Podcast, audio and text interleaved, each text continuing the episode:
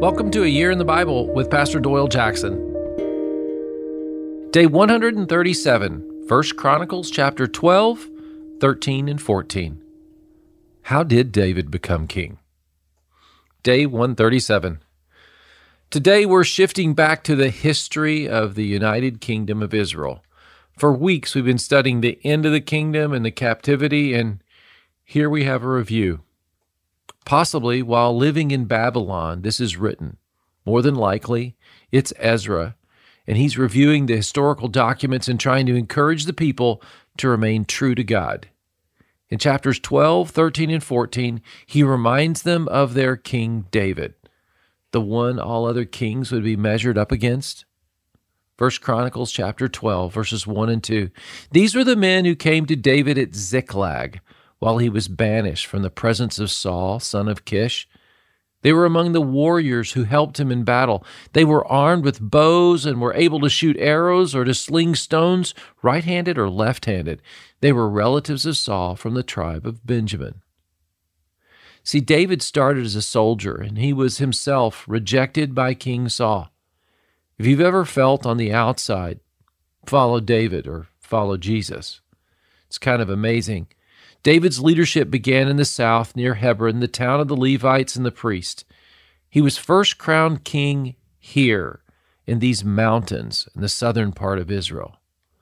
Later, after Saul's death, he would unite the kingdom in the city of Jerusalem. 1 Chronicles 12:22 Day after day men came to help David until he had a great army like the army of God. See God builds the kingdom in Matthew 16, 18, Jesus said, I will build my church.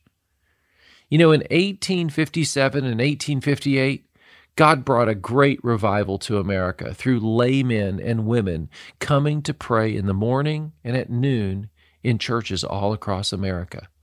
Millions are saved without a preacher. See, David solidifies his leadership by bringing worship to the heart of the kingdom. In chapter 13, it says that David conferred with each of his officers, the commanders of thousands, the commanders of hundreds.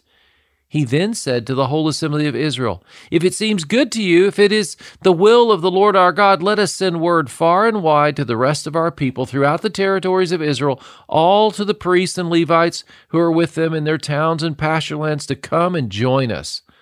Let's bring the ark of our God back to us, for we did not inquire of it during the reign of Saul.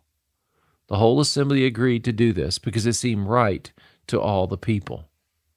See, David is leading the people back to God. If someone asks you why you're reading the Bible every day, well, it seemed like the best way to put God at the center of my life. That's what we all need, isn't it? Let's pray. Jesus, you're my King.